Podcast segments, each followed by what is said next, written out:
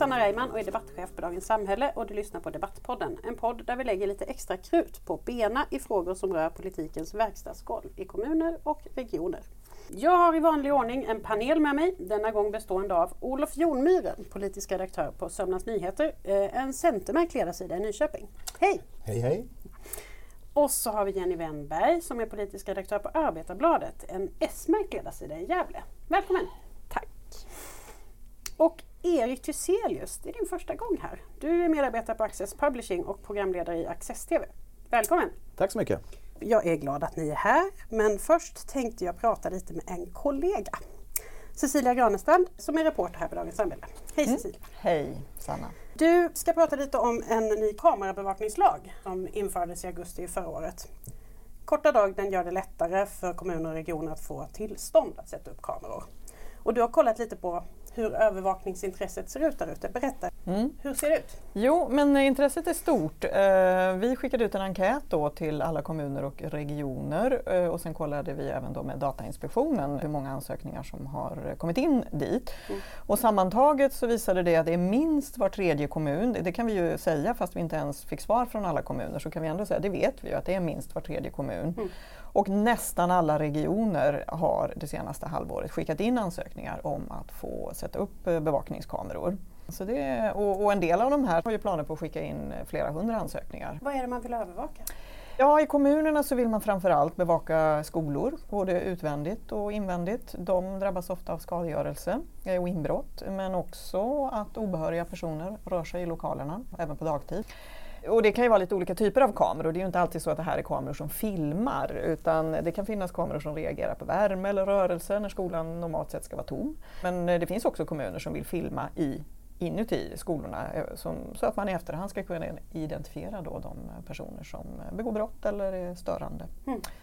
Eh, återvinningscentraler är faktiskt också en plats Jaha. som nämns. Där finns det stöldbegärligt material. Och regionerna vill ju då få, eh, först och främst bevaka sjukhus och vårdcentraler, men även kollektivtrafik. Och nu finns det ju ett nytt eh, utredningsförslag om att man ska slippa söka tillstånd för att uh, sätta upp kameror i mm. kollektivtrafiken. Det märkte du av också att det efterfrågades?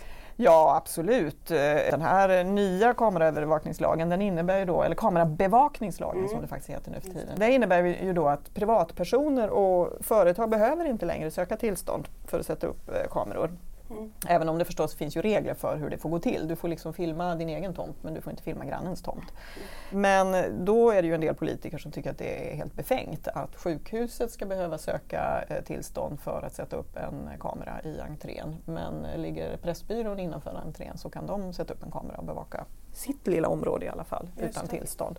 Så det driver ju då politikerna i Region Stockholm, eh, de, framförallt moderater i Region Stockholm driver ju detta ganska hårt då att, eh, att den här tillståndsplikten borde slopas. Är det några andra förändringar som efterfrågas?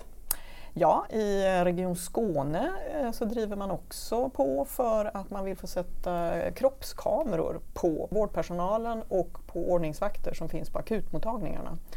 Därför att där är det så oerhört mycket hot och våld och då vill man ha en kamera som man ju då kan slå på mm. om någonting händer. Vad är ditt intryck? Gör man de här eh, ansökningarna för att helt enkelt för att lagen har ändrats så det är enklare nu att få tillstånd så att då langar man in och begär tillståndet. Eller beror det också på ett ökat behov så att säga, att man ser en massa otrygghet och skadegörelse och vad det nu kan vara? Ja, men jag skulle nog säga att det pågår en politisk rörelse i den här riktningen. Jag tror väl snarare att lagändringen är en konsekvens av det. Att man ännu mer betonar säkerhet, trygghet, den typen av frågor har liksom är uppe på den politiska agendan på ett annat sätt. Du har tittat på det här förut när det gäller kostnader? Eh, ja, inte jag personligen men vi har gjort det på Dagens Samhälle och ju sett att, det är, att man lägger mycket mera pengar i kommunerna på olika typer av ordningsvakter och väktare. Och eh, där finns ett intressant exempel nu i Staffanstorp. Det är en kommun som satsar väldigt hårt på det här med, med trygghet och säkerhet. De bygger upp en säkerhetsavdelning, de har en ny säkerhetschef som de har rekryterat, det är en tidigare polis. Mm. Och de har då också anställt fem egna ordningsvakter eh, som har patrullerat I Staffanstorp. i Staffanstorp. Det är ju ingen jättestor kommun, Nej. det ligger visserligen nära Malmö men det är ju en ganska liten villaidyllisk kommun med 25 000 invånare men som då bygger upp den här säkerhetsavdelningen. Mm. Och där har ju de då en intressant en konflikt med polisen eftersom de ju tidigare har haft tillstånd då att låta de här ordningsvakterna patrullera vissa områden. Men sedan årsskiftet så ger polisen inte längre det här tillståndet. eftersom man inte anser att de här ordningsvakterna behövs. Och det har ju då lett till en konflikt med kommunen så att kommunstyrelsens ordförande Christian Sonesson, som för övrigt är bror då till regionstyrelsens ordförande Carl-Johan Sonesson, han driver ju detta då när de fick det här, som polisen då anser är ett besked. De anser inte ens att det är ett överklagningsbart beslut utan det här är ett besked som polisen har gett. Ja. Och det accepterar ju inte Christian Sonesson så att eh, han la i januari ut en bild på Facebook eh, där han har fotat av kommunens liksom överklagande och skriver kort och koncist See you in court. Rafflande! Du, jag måste fråga en sista fråga bara. Är det någon som resonerar kring integritet när ni pratar med kommunen om det här överhuvudtaget? Liksom? Ja, det gör de ju och det gör de ju på lite olika sätt. Säkerhetschefen i Staffanstorp säger att eh, ja, den här tiden är förbi när man såg kameror som ett hot mot den personliga integriteten. Hon anser, och många med henne, att eh, det är en värre kränkning att utsättas för ett brott som då kanske eventuellt inte ens klaras upp. Mm. Sen finns det ju de som resonerar åt andra hållet också. En säkerhetschef som jag pratade med i Örebro som säger att, eh, att de är väldigt noga. Där har de en väldigt tydlig policy som följer också Datainspektionens regler som ju säger att man måste först se över andra åtgärder. Kan man göra någonting annat för att stärka tryggheten och säkerheten innan man går så långt så att man sätter upp kameror som eh, filmar folk. Mm. Det kanske blir en kostnadsfråga till slut, mm. vad som är billigast. Mm. Tack så hemskt mycket för att du var med. Mm. Tack så mycket.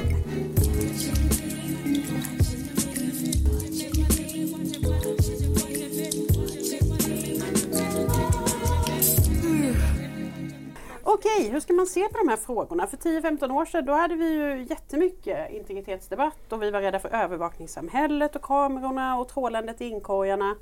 Och nu är det kanske lite mer så att efter, det efterfrågas den här övervakningen. Eh, har vi gett upp om integriteten?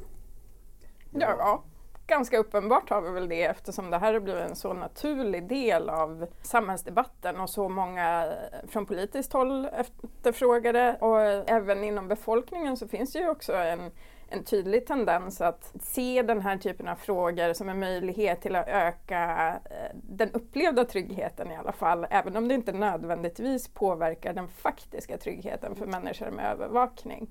Jag, jag tror framförallt att det speglar en verklig upplevd otrygghet och en reell otrygghet. Det är inte bara att man känner sig rädd? Liksom. Nej, nej, precis, precis. Ja, det tror jag att det är nog så. Alltså rädsla höjer tilltron till övervakningsmetoderna. Det, det, det hänger ganska ofta, ofta, ihop. Men om man, jag tror att vi är inne, alltså allting det här mellan integritet och övervakning, det är en pendel som går fram och tillbaka. Och vi hade en, en, en pendel mot integritetsvärnandets maximum för ja, 15 år sedan någonstans mm. där. Och nu är vi på väg sedan länge åt andra hållet. En faktor i det här är ju också att vi har utvecklats våra sociala medier ganska kraftigt sedan dess. Mm. Det innebär att vår egen gräns för att synas offentligt har förflyttats. Mm. Och det tror jag också är en del i att du ser så många politiska partier som rör sig i riktning mot att ja men det, så farligt är det ju inte med mm. övervakningskameror etc. etc. Om man ändå hänger ut sig själv på nätet så att säga så mm. spelar det ingen roll? Eller? Ja, det blir ju så. Mm. Så är det ju. Cecilia nämnde flera olika områden där man ville övervaka och det är ju skolor och sjukhus och även kollektivtrafik. Och, och alltså man kan ju, det är ju såklart att när man befinner sig i nyhetsflödet det är det ju inte obegripligt de här sakerna. Den här helgen som vi har bakom oss så har vi haft två skottlossningar i direkt anslutning till kollektivtrafik. Någon som sköts ihjäl på pendels, i biljetthallen på mm. pendelstationen i Älvsjö och i Uddevalla blev någon skjuten utanför tågstationen. Och det är ju också ett sådant ställe som man ansöker om att få övervaka. Och samma sak gäller sjukvården. Där har vi pratat mycket om hot mot blåljuspersonal och liknande. Och det är ju där i akutmiljöerna som det händer grejer. Det här med kroppskameror och sjukhus är ju väldigt integritetskänsliga miljöer. Tycker ni vi ska filma i dem? Ja. Säger Erik? Ytterst restriktivt skulle jag vilja säga. Vi ska liksom inte underskatta hur viktigt det är att ingen annan ska få veta att du har varit på sjukvården. Mm är det någon eh, sekretess som, som är stark i Sverige så är det vår sjukvårdssekretess. Och det där är ju kanske den främsta invändningen man kan ha mot den här typen av att vi storebror ser dig även när du ska in och uh, tala med en psykolog eller tala med en läkare om det som är allra, allra mest privat. Det gör kameraövervakning i sjukvården svår. Jag förstår varför debatterna uppkommer. För det är klart att eh, sjukvårdspersonal som inte är fredad och, och blir våldsutsatt så kan man ju inte ha det i ett samhälle. Men då behöver man ju, kameror kommer ju inte lösa det problemet som leder till eh, de problem man har sett inom sjukvården utan de behöver ju lösas på annat sätt. Vi behöver ju ta tag i den samhällsförstörande utveckling vi har kunnat se eh, i fråga om brottslighet och, och de här skjutningarna som du nämner. Mm. Men det botas ju inte med, med kameror. Man kan ju ändå tänka att om personen som hotar i fråga vet att det finns en risk att jag blir filmad och identifierad och då ökar därmed risken att jag faktiskt blir lagförd av polisen. Det kan ju faktiskt, man kan ju tänka sig att det faktiskt eh, tenderar att lugna situationen. Mm. Men däremot håller jag med, det är klart att det inte är den enda lösningen. Men, men eh, så situationen har ju blivit så eskalerad så pass att nu måste man tänka, vad är det vi kan göra? Och där tror jag att de här kamera, kroppskamerorna är en del i den mm. lösningen. Tyvärr. Men det är snarare en komponent? Det är, absolut, det är klart man måste ha ett holistiskt perspektiv. Men... Alltså, det, är ju, mm, det är ju naturligtvis en gräns där som är väldigt viktig. Jag menar, det är klart att alla kan se värdet av att ha möjlighet att starta en inspelning i samband med en incident. Mm. För, för att det skyddar både ordningsvakten vars beteende då blir dokumenterat. Ingen kan i efterhand säga att han eller hon har gjort så eller så, och så mm. utan att det kan liksom synas på filmen. Eh, samtidigt så är det ju så här att det måste vara ganska höga krav för när du, när du bedömer vad som är en incident. För att återigen, du är inne i en sjukvårdsmiljö. Spela in. Mm. Samtidigt, alltså, kommer du in på ett sjukhus så är det en miljö där det finns oftast fler än en personal eh, närvarande. Så att det kommer ju finnas vittnen ofta. Och men vågar de vittna? Ja men för en rättsprocess så borde det ju ändå det är ju inga argument för att, att tillåta att man filmar inom sjukvården. Och vad gör man med den slask som uppstår i form av eh, eventuella människor som, som har varit närvarande i den här miljön som filmas men faktiskt inte har begått något brott. Då lägger vi den där 1177-servern. Alla mm. filmklippen kan ligga där. Nej men som sagt, det är klart att, att det, det, är ju, man kan ju inte låtsas som att det inte är en trade-off mellan integritet och trygghet så att säga. Mm. Det, det, det, det, är, det är ett pris som, som hävdar jag då, eh, samhället får vara beredd att, att betala. Ja, jag är inte beredd att betala det priset faktiskt. Då har vi en debatt. ja. Eh, vi ska prata om en annan etisk eh, problematik. För några veckor sedan så publicerade SMER, alltså Statens medicinsk-etiska råd, en rapport som föreslår bland annat att regeringen ska utreda om livsduglighetsgränsen i abortlagen kan ersättas av en fast veckogräns istället. Och att Socialstyrelsen borde få i uppdrag att utreda förutsättningarna för att erbjuda feticid i samband med sena aborter.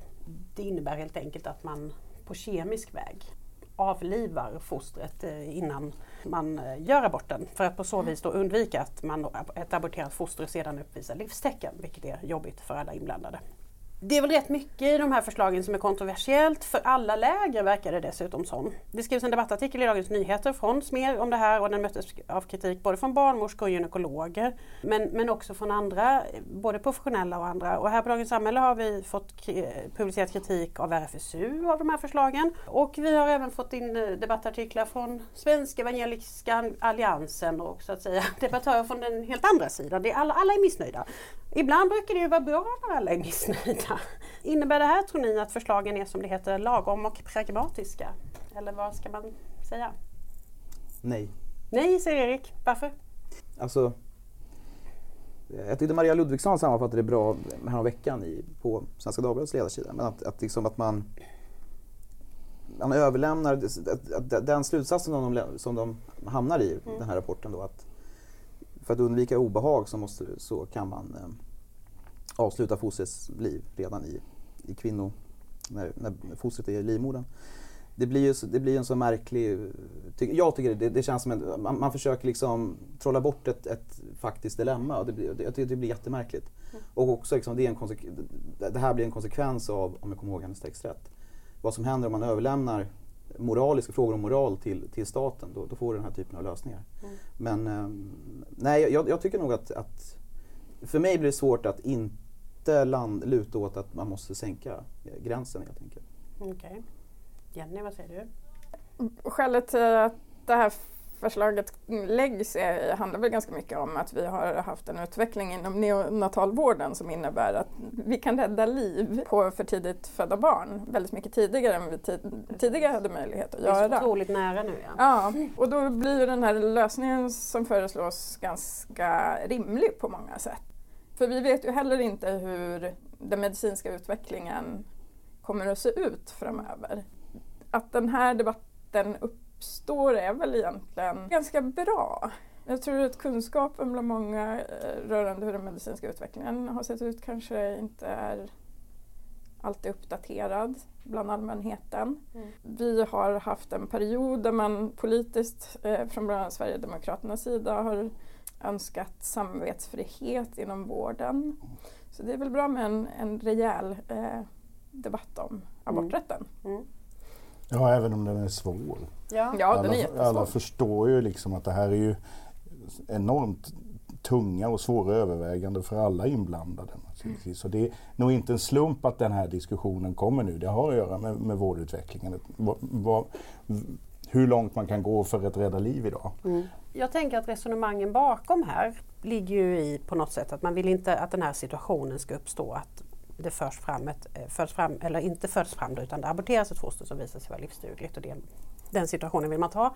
Därför att då blir det så konkret att nu finns det någon här som är livsduglig och då, då har den ett människovärde och vi måste rädda det livet. Och det, det, liksom, det blir en väldigt komplicerad situation förstås. Och den har ju redan uppstått, är uppstått inom vården enligt den här rapporten. Mm, precis, det har ju hänt. Ja. Men då tänker jag också samtidigt att om man öppnar upp för den liksom distinktionen på det sättet. Vad är det då som hindrar att vi säger att vi borde kunna abortera ännu senare? Vi har ju feticid. Varför kan vi inte göra feticid två veckor efter också? Det var jätteviktigt för den kvinnan med. Alltså vad...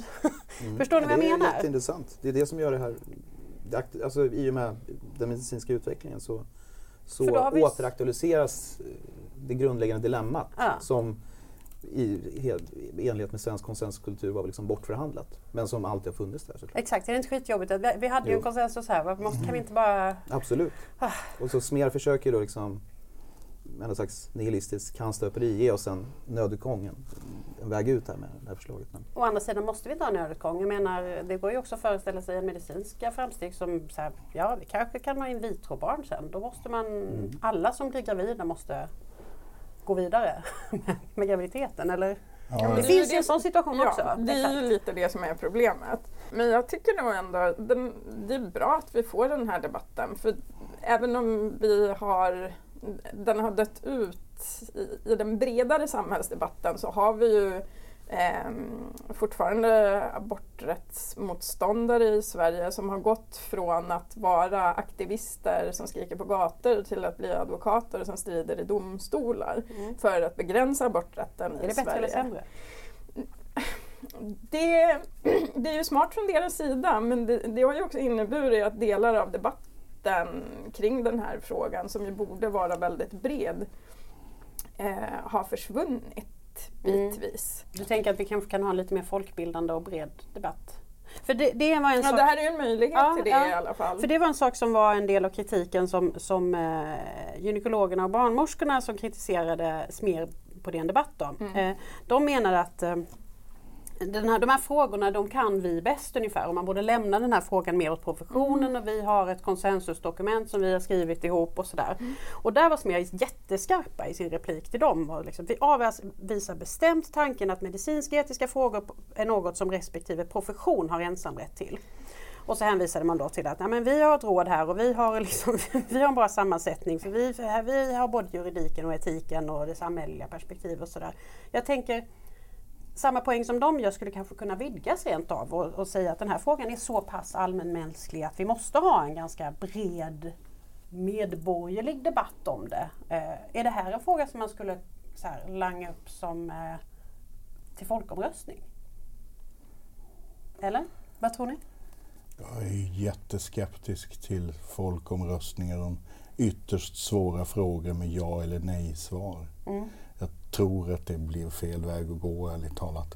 Däremot så kanske, eller rättare sagt med tanke på de tekniska framstegen, så är det väl väldigt nyttigt om vi kan få en bred folkbildande diskussion om alltså, de, de svårigheter som uppstår i, i frågan om när, när är det möjligt och när ska det vara möjligt att Mm. få abort. Vad säger ni? nej, jag håller med. Det, det här är nog inte en fråga som lämpar sig väl för folkomröstning. Nej. Men däremot som, som så att, säga, att, att det debatteras, att, att, så att säga, svensken i gemen får liksom tillfälle att ja, öva sig i, i, i moraliska resonemang. Det tror jag är nyttigt Ja. överlag. Inte bara i, i just den här frågan utan, utan i det stora hela. Men också, ehm, eh, liksom, jag tänkte på det här, eh, alltså SD nämndes att de liksom var vilja tassa på aborträtten och så här. Det, det, är intressant hur liksom varje fråga, eller väldigt många frågor liksom landar i liksom vad SD tycker eller inte tycker. Att, även alltså, alltså att, att det blir det, det moraliska dilemmat förskjuts och istället liksom blir det liksom en, en slags positionering mot då Nej, det där var en grov övertolkning av vad jag sa. Ja, förlåt, jag, jag, jag, konstaterar bara att i Sverigedemokraterna, inom Kristdemokraterna, man har drivit frågan om samvetsfrihet. Den har inte förekommit bland några andra partier. Så det var det jag sa, inget annat. Ja, ja, nej, nej, nej. Men finns alltså intressanta här är också, tycker jag, att man har kommit ganska långt i debatten om rätten till abort. Vi har kommit bort ifrån skam och skuldbeläggande mm. som faktiskt fanns i början av de här möjligheterna. Och nu kan, risken är ju att vi hamnar tillbaka i ett läge där, där du förenar eh, beslutet med skam och skuld. Där någon kan beskyllas, ja du gick abort och ändå var du i den veckan. Då kunde vi ha räddat barnet. Det är en jätte jobbig utveckling och vi landar i den, alltså moraldiskussionen blir till ett skam och skuldbeläggande. För fokuset blir väldigt starkt här nu på kvinnans rätt eftersom det är på mm. något sätt den som värnas. Det är därför vi gör det här, det är därför vi ändrar och så vidare. Kan det bli obehagligt för kvinnor? Det kan väl bli, det är väl, det är väl ändå förstås. Det, det är väl Absolut. obehagligt överhuvudtaget att och, äh, tvingas fatta det beslutet. Mm. Ähm, jag tycker inte att det här är en fråga egentligen framförallt handlar den här frågan om moral och etik mm. någonstans. Mm. För vad som är medicinskt möjligt eh, linjerar ju inte nödvändigtvis alltid med vad som är moraliskt och etiskt eh, rätt. Mm. Men, ja, men jag tycker nog att det här skulle vara en ganska bra övning, precis som du. Okej, okay, men jag, jag, ni tycker inte riktigt samma men ni är i alla fall eniga om att vi inte ska folkomrösta. Mm. Men vi ska heller inte lämna det här åt proffsen utan det är lite så medelväg på den. Så vi får helt enkelt fortsätta den här debatten.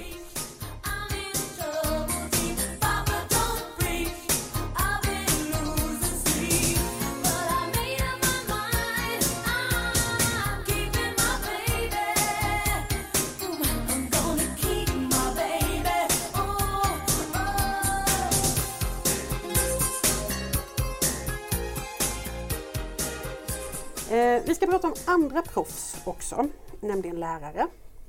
I sommar införs det krav på lärarlegitimation också på fritids. Och det är många som välkomnar det här kravet. SKL tycker att det är väldigt bra. Lärarfacken är också positiva. Det är ju ganska vanligt när professioner skyddas lite extra att just facken blir glada. Men i alla fall, det finns en ganska stark liksom försida här. Men samtidigt så är det ju ingen som verkar tro att det här kravet kommer att uppfyllas i första taget. Vi ska lyssna lite på Per-Arne Andersson. Han är avdelningschef på Sveriges kommuner och landsting och blev intervjuad om det här i Sveriges Radio för en tid sedan. Hur känner du då inför framtiden? Är, du orolig för att man inte ska klara av den här kompetensförsörjningen till fritids? Ja, man kommer inte klara den på många år. Så är det. Det kan man bara erkänna. Men när vi nu sätter fokus på de här frågorna och om vi kunde få regeringen att sätta fokus på dem på det här sättet också så tror vi att vi successivt ändå kan förbättra situationen väldigt ordentligt. Ja, kompetensen kommer inte klaras på många år, säger SKL. Och så där låter det överallt och det är ju också så som det verkar se ut. När Dagens Samhälle skrev om det här nyligen så, så kunde vi ju se att det är, vad var det, 39 procent eller 40 procent eller något sånt där av de som bemannar fritids så att säga, som har, är utbildade för det. Eh, så att det är väldigt lågt. Är det meningsfullt då att införa läggkrav på fritids? Det finns väl en poäng att göra det eftersom det är ett sätt att höja statusen på en yrkeskår som faktiskt är väldigt viktig. Eh, övrig personal i skolan generellt och den här typen av tjänster är ju sånt som behövs för att skolan också ska kunna fylla en, en kompensatorisk roll eh, i elevernas liv. För alla kommer inte från hem där, där mamma och pappa kan stötta i studier eller ha möjlighet att, att vara hemma när man kommer hem från skolan. Så att det här är väl ett sätt att belysa vikten av den här typen av arbetsinsatser som görs. Mm. Jag är emot jag, jag, förstår att facket vill, vill detta. Liksom. Det, det, höj, statusen, så, höj statusen så är det lättare att kräva högre löner och, mm. och så. Men, men vi, du, du var inne på det, just att vi pratar om status. Jag tänkte på David Goodhart, han som myntade begreppet anywheres and somewheres, han har ju kommit med en ny teori. Han pratar ju om den kognitiva eliten, att fler och fler yrken i samhället kräver högskoleutbildning, eller akademiseras. Vilket gör att de yrken som inte är det automatiskt då, eller underförstått får lägre status. Fast som inte nödvändigtvis behöver ha det. Ehm, och jag tycker jag ser den tendensen, liksom, va- varför kan inte liksom en, en fritidspedagog vara det utan legitimation? Alltså måste, måste liksom till en certifiering, för det man säger idag då är ju att de som har jobbat som på fritids i flera år då inte duger. En del av dem ja. kan säkert bara ansöka om den och få den. Så att jag tror inte att allihopa är uträknade från lägget. Nej, nej, nej men visst. Men den här allmänna trenden att allt måste liksom certifieras, akademiseras. eh, Jag tror det eh, alienerar många människor. Och liksom det, det blir, för de som blir kvar då, är, det, det, det, är deras insatser mindre värda då helt enkelt? Alltså, lite så tänker jag. Mm, Plus att man skapar ett enormt problem då. Att, att, då kommer vi ha en debatt nu de kommande åren om att det saknas x antal tusen förskolepedagoger och så kommer kommunen kräva pengar för detta och så vidare. Alltså det, jag, jag, jag, jag får känslan lite att man skapar problem som kanske inte riktigt finns. Men det, så, jag ja. antar att tanken är att man ska just mm, på det här sättet pusha fram en kompetenshöjning, att det ska skjutas till pengar och så ska alla kunna gå ett lyft eller någonting och få liksom, bli behöriga. Det är väl Ja, och det är ju så med skrå idén från början att när du sätter en ribba så ska det vara argumentet för att du också ska kunna kvalificera dig och därmed få mer pengar i slutändan. är en lönefråga också. Känslan av att min kompetens är viktig och så vidare. Problemet är om vi tittar på lärarlegitimationen så har det inte varit någon större succé tycker jag. Jag tycker snarare att det har utvecklats till en problembild för skolan som försöker bemanna sina tjänster.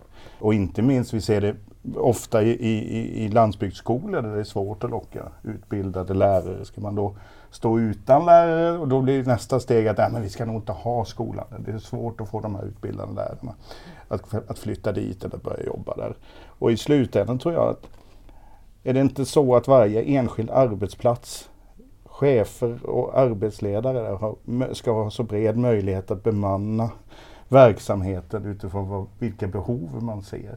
Jag tror att man tappar bort det i, i kravet på att alla ska ha en viss typ av legitimation.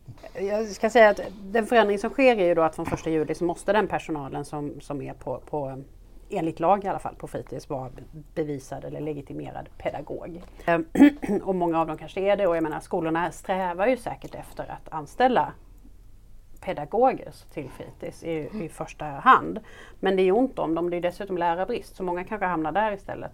Men det som händer nu är ju då att de kommuner som inte lever upp till kraven kan komma att fällas av Skolinspektionen. För nu är det liksom ett strikt krav. Samtidigt finns det en del kryphål som väl får, det får tiden utvisa hur- vad man fälls för och inte och sådär. Man kan till exempel kan tänka sig att det kanske kommer gå att ha en som är legitimerad som kan vara den arbetsledande funktionen. Så kan det vara många som är också bra men inte sådär. Det får vi se vad Skolinspektionen kommer säga om de här olika konstellationerna. Men, men sant är ju i alla fall precis som SKL säger att det kommer inte, de kommer inte kunna leva upp till det här kravet.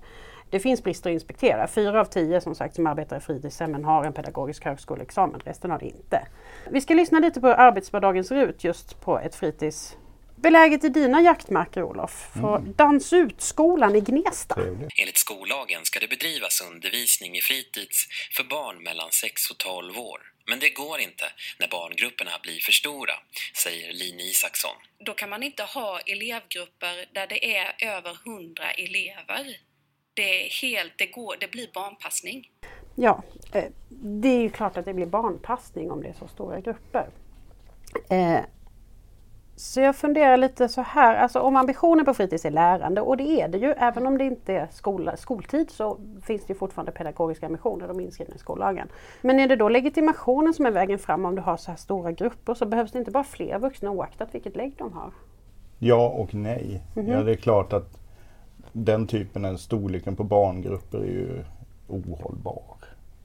Men, eh, men det är ju också här att eh, bara tillföra vuxna lite generellt så där blir ju svårt. Du behöver ju titta på det här som hon nämner att det, det blir en press på att ha kompetensutveckling, att höja kompetensen hos den man har för att kunna ta hand om fler. Det tror jag är bra. Eh, sen, sen blir det naturligtvis, vi kanske får en sån här, vi kanske får en sån här utveckling, vi får första förskollärare också. Just det, precis. Som får extra hög lön. Ja, men då blir det någon som är ansvarig och sen blir, så gör man det här som ett sätt för att tillfredsställa lagen, inte nödvändigtvis se till att du får den bästa verksamheten. Det där är en svår avvägning. Men kan det vara ett steg på vägen mot att professionalisera ytterligare? Vad tror du Jenny? Ja, det kan det väl absolut vara. Jag tror det, vi har ju haft, hade ju en ganska lång period eh, från ungefär slutet av 90-talet och framåt där, där just behovet av övrig personal utöver lärare i skolan ignorerades och det har ju skapat problem över tid vilket man väldigt kunna, tydligt kunnat se där ja, men inte minst barn från studiesvaga hem är de som har halkat efter. Mm. Eh, I en del yrken så gör man ju tvärtom så att säga för att mota personalbrist. Det är ju många välfärdsyrken vi har brist i. På en del håll så, så jobbar man ju med att sänka krav snarare än att höja dem. Och sådär. Och Polis. Polisen Mm. kanske, ja precis. Vore det en väg här också så att säga? Du måste ha lägg men det kommer vara lättare att få det. Ja, möjligen. Alltså, det, jag är ju skeptisk till hela idén om lärarlegitimation på grund av att jag har en otroligt låg tilltro till hela det pe- pedagogiska systemet. Alltså vad gäller att utbilda lärare. Så jag vet inte riktigt vad den... Alltså det gäller ju då att den här legitimationen faktiskt är värd, in, har... Ja, nu var du inne på att man skulle liksom sänka. Jag, jag, är, jag är nog benägen att säga, säga att den här legitimationen redan idag inte är värd särskilt mycket faktiskt. Okej, ja, nej du kanske inte. Jenny, det ser inte riktigt ut som du håller med. Nej, men alltså, jag är väl inget stort fan generellt av att sänka förväntningar och krav. Mm. Eh, men däremot eh, sjukvården är ett ganska bra exempel på hur eh, den här ivern att höja statusen på vissa yrkesgrupper har lett till problem i hela ekologin i Mm.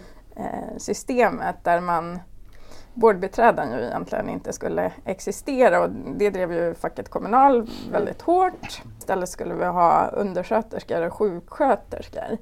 När man plockade bort den här väldigt viktiga funktionen de här arbetsuppgifterna var ju tvungna att utföras ändå. Ja. Så eh, jag tycker väl att Mm. Sänkta krav aldrig är en önskvärd väg. Nej. Och det är ju bara vissa, menar, vi skulle ju aldrig prata om att sänka, sänka kraven för, för att bli läkare eller eh, tandläkare. Nej, nej. Och det visar väl också på att så här, vi har en ganska risig attityd till vissa yrkesgrupper i samhället och ser upp liksom, till andra. Ja, nej, vi, vi kanske inte kommer lösa det här men eh, det är ju en väldig tur att man inte behöver lägg för att delta i samhällsdebatten. Vi skulle vilja ha en sån här liten bock. Ja, namn. legitimerad tyckmycken snacks, snackenisse. Det ska jag vara. Ja. Eh, Tack så hemskt mycket för att ni kom hit Tack så allihopa. mycket. tack så hemskt mycket.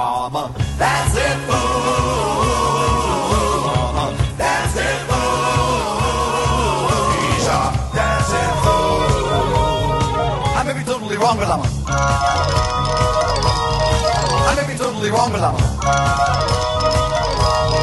I may be totally wrong, but I'm.